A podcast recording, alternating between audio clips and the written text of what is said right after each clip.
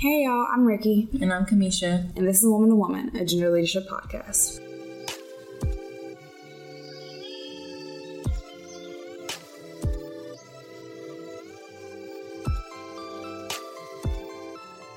topic for this week is representation for women of color in the media. It's 2019, y'all, so we had to switch things up.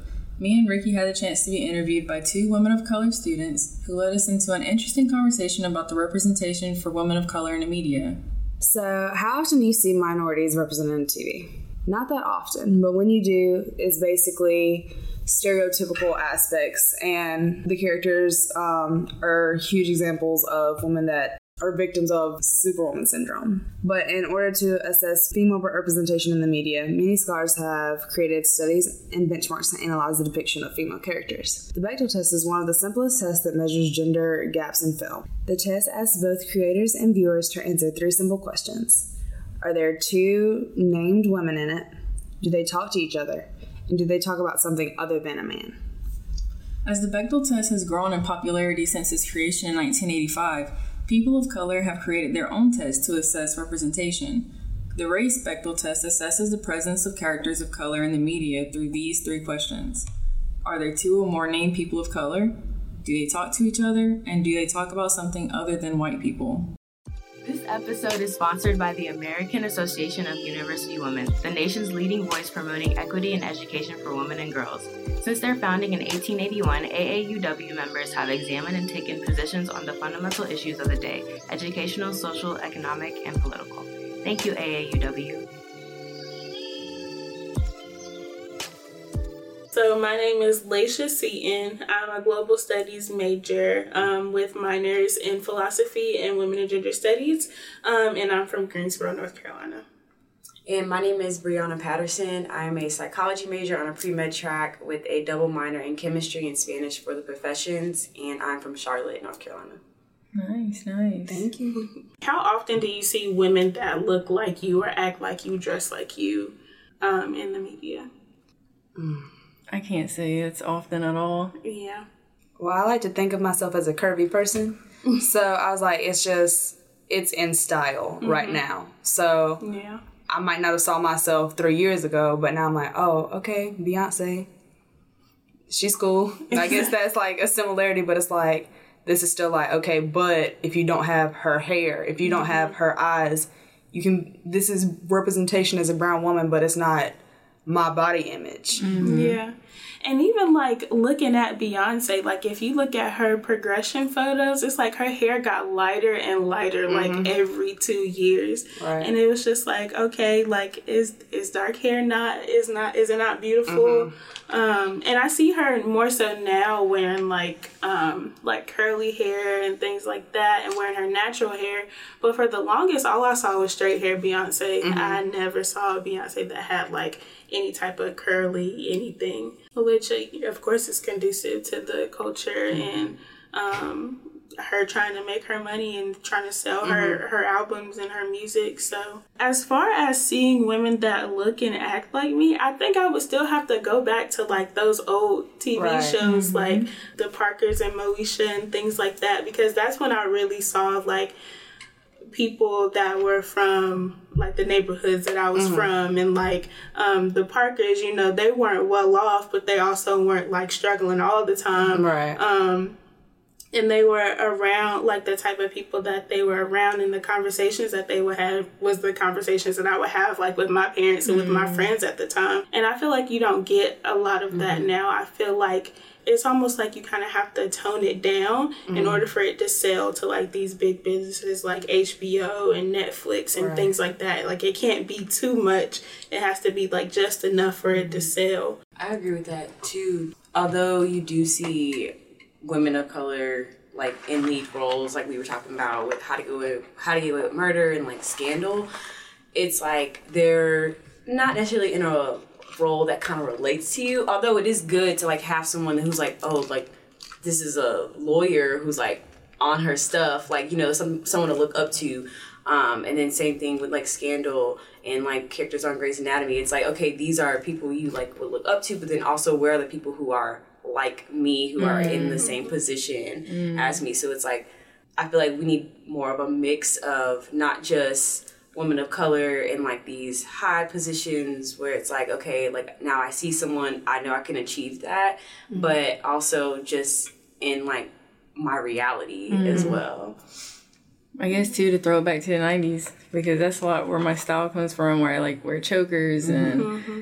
all this other stuff but and then the music then it was all it was always popping so i think being able to see those girl groups and that was like something big for me. And then I got I got to be a fan of Aaliyah, and I felt like she kind of embodied, I guess, most of what I guess my style and everything else is today. So, mm-hmm. but now it's like yeah, it's super rare to find somebody that is anywhere close to being like me. I guess. Yeah. I guess what I like reasoning behind like why people aren't as real anymore is because everybody has the idea of like we're in a sensitive age, so anything mm-hmm. can offend anybody. Mm-hmm. So it's like we don't want to have a Moesha acting like how she's acting like it's like okay, but I relate to that. Like that's yeah. actually that's exactly. real, especially mm-hmm. in the the time span that this was happening. It was like that. Yeah, but it's like okay, but if I produce something like that today. Not anybody is like that anymore. Exactly. So yeah. why would they produce it? Why are they still showing it? That's mm-hmm. not appropriate. Yeah. But some people are requesting to see it. Yeah, exactly.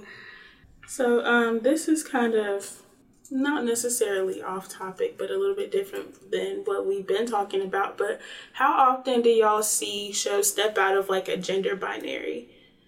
Um, so just mm-hmm. like not just um, man and woman, but like um, representation of like um, transgender folks or like even like representation of like um, different sexualities, like non heterosexual mm. um, couples or relationships and things like that. Like, how often do y'all see that in the media? I feel like yet again this is going towards like something that I'm looking for. Mm-hmm. A show that's called Lost Girl. It's basically this woman is like a mythical type item, and it's just like she's with anything mm-hmm. or anybody. It's hard to think about some with like for people of color, mm-hmm. but I also watch Star, and so I was like, there's one character that's like transgender, but it's like the first two seasons kind of focused on her process. Mm-hmm. And it was like at one point they made her revert to being a man or dressing up like that for a certain scene. And all I could think was like, why would you do that? Mm-hmm. Yeah. Like what qualified that for being okay mm-hmm. just to be like, oh, we need you to do this for this scene. Yeah. But I think the first representation that I saw for um, a transgender transgender person of color was Orange is the New Black. Yes. And I think like the more we see people of color in these like executive positions, the more we'll get a more accurate representation of mm-hmm. minorities in the media. Um, because when you think of like um, Shonda Rhimes or like Tyler Perry mm-hmm. or even like um, Whoopi Goldberg, like mm-hmm. her being in movies and producing and being the director, like it's really beneficial and influential the fact that they're able to ac- accurately represent mm-hmm. um, like uh, I don't want to say like all women of color because mm-hmm. of course th- mm-hmm. those are all African American women, but um, black women and just like the fact that there is not a white man or a white woman writing our script right. is, is for mm-hmm. us by us. But I also feel like it's kind of hard for minority uh, minorities in general to sell things about like where they come from or mm-hmm. who they are or about other minorities because at the end of the day you have to sell to producers and um, mm-hmm. owners who are majority white mm-hmm. and it's just like okay so i have to tweak this about this black or um, latinx or asian character to fit this mold so that i can mm-hmm. sell it um, and pitch it to you so that you can produce or you can put on my television show or my movie or whatever it's always in a sense going to be like flawed when there isn't a lot of representation um, of minorities like in those higher up and executive mm-hmm. positions all yeah. I can think is like nobody's gonna sit there and let you call them racist and say I'm exactly. trying to produce this movie that's gonna call you racist and be yeah. like, all right, let's do it. exactly. They're exactly. like, um, I don't like that. exactly. I don't like what's yeah. happening. It's like they're not gonna say you calling me out, they're gonna be Yeah. like, I don't think that's appropriate. I don't think it'll sell well. Yeah, That's not where we're trying to go. Yeah. But it's even crazier when you think about it because it's like movies that are like that are the ones that sell the most. Like if you mm-hmm. think like when you think of Jordan Peele just straight off the bat, Get Out was like crazy like a money maker movie Right. and I don't I feel like he probably didn't even expect that, you know, but it was just like the message that was being portrayed and like the way that he did it, it was just like wow, like like you really did this and even with his us um movie too, like it's just crazy when you see like you have black people in these higher positions and they're able to produce these movies or TV shows that are able to make all of this money yet you still see such a small percentage of them in those positions and it's just like I feel like it just has to do with maintaining that hierarchy system Enjoying the podcast? Have comments, questions, or concerns? Follow us on Facebook, Twitter, and Instagram at UNC Women of Worth. That's UNC W O M X N of Worth. We here at the Women of Worth Initiative create and sustain a community for women of color and women who identify as members of underrepresented racial and ethnic populations that will promote academic success, holistic student wellness and success, identity development, and sisterhood at the University of North Carolina at Chapel Hill. Go Heels! Um, so we're going to talk about the Bechdel test. So it's it was initially used to assess female representation in the media. Um, so they asked three simple questions for television shows and movies and things like that um, to see you know how many uh, how women were represented in these um, in these shows and films. So just think to yourself quietly, count on your hand. How many shows have two women in it that have like a major role? Do they talk to each other? Do they talk? Um, do they talk about something other than a man? And how many shows don't fit that mold? I think I'm having the most trouble with the do they talk about something other than a Yeah. man? Right. because it's like yes they talk about other things than men but men play a large part in their conversations or Like- they end up talking about a man at some point. Exactly. it's, like, in it's not just yeah. Like even one of my I'll, I'll keep going back to this show um the parkers. Mm-hmm. Like of course there are two women. There's a mom and a daughter. They talk to each other all the time. Mm-hmm. But i'm just thinking about miss parker every every episode. Is hey mm-hmm. professor Oglevee every episode. And it's just like there's the like there's this idea that she's like chasing him and her mm-hmm. whole life is centered around this mm-hmm. man. I can't even think of shows that aren't that they don't even talk about like men at all. Mm-hmm. Like that's not a major part or portion of their conversation. even with the Parker specifically, like if you don't remember anything from that show, Yeah, you'll remember that. her obsession with it. exactly. I don't know why, but I was thinking about Grey's Anatomy. The two brown women. Okay, no, there's three. There's three. No, there's four. And then I was like, okay, dang, they really don't talk to each other. Yeah, like they they're don't. there. They do not talk to each other. Wow. they don't. Shonda, I cannot believe. It's like, okay, I'm gonna make her the most important person in her little group. Exactly. But I'm not gonna put all of them together. Yeah. But why not? But now it's like the way that their characters are set up, they don't collide much. Like they have nothing to talk about. Yeah. And even the most recent film that I was watching, which is All American, it's a newer show on Netflix, and I'm thinking about it, and the two main women of color actually don't talk because of a man. And it's mm. just like, I mean, can it get more stereotypical than that? Like, can it please? so, Alas. We talked a lot about gender representation of women of color, um, like powerful women and everything. So I guess just our last question is tying it all back into the gender leadership gap. Why is addressing the gender leadership gap important to you? I think there are multiple reasons. They're all in different sectors, like an economic standpoint. Men generally get paid more than women. Um, there's a inequality in wages um, based on gender. And then when you look at um, representation in the government. Like, yeah, now we have more so minority women, mm-hmm.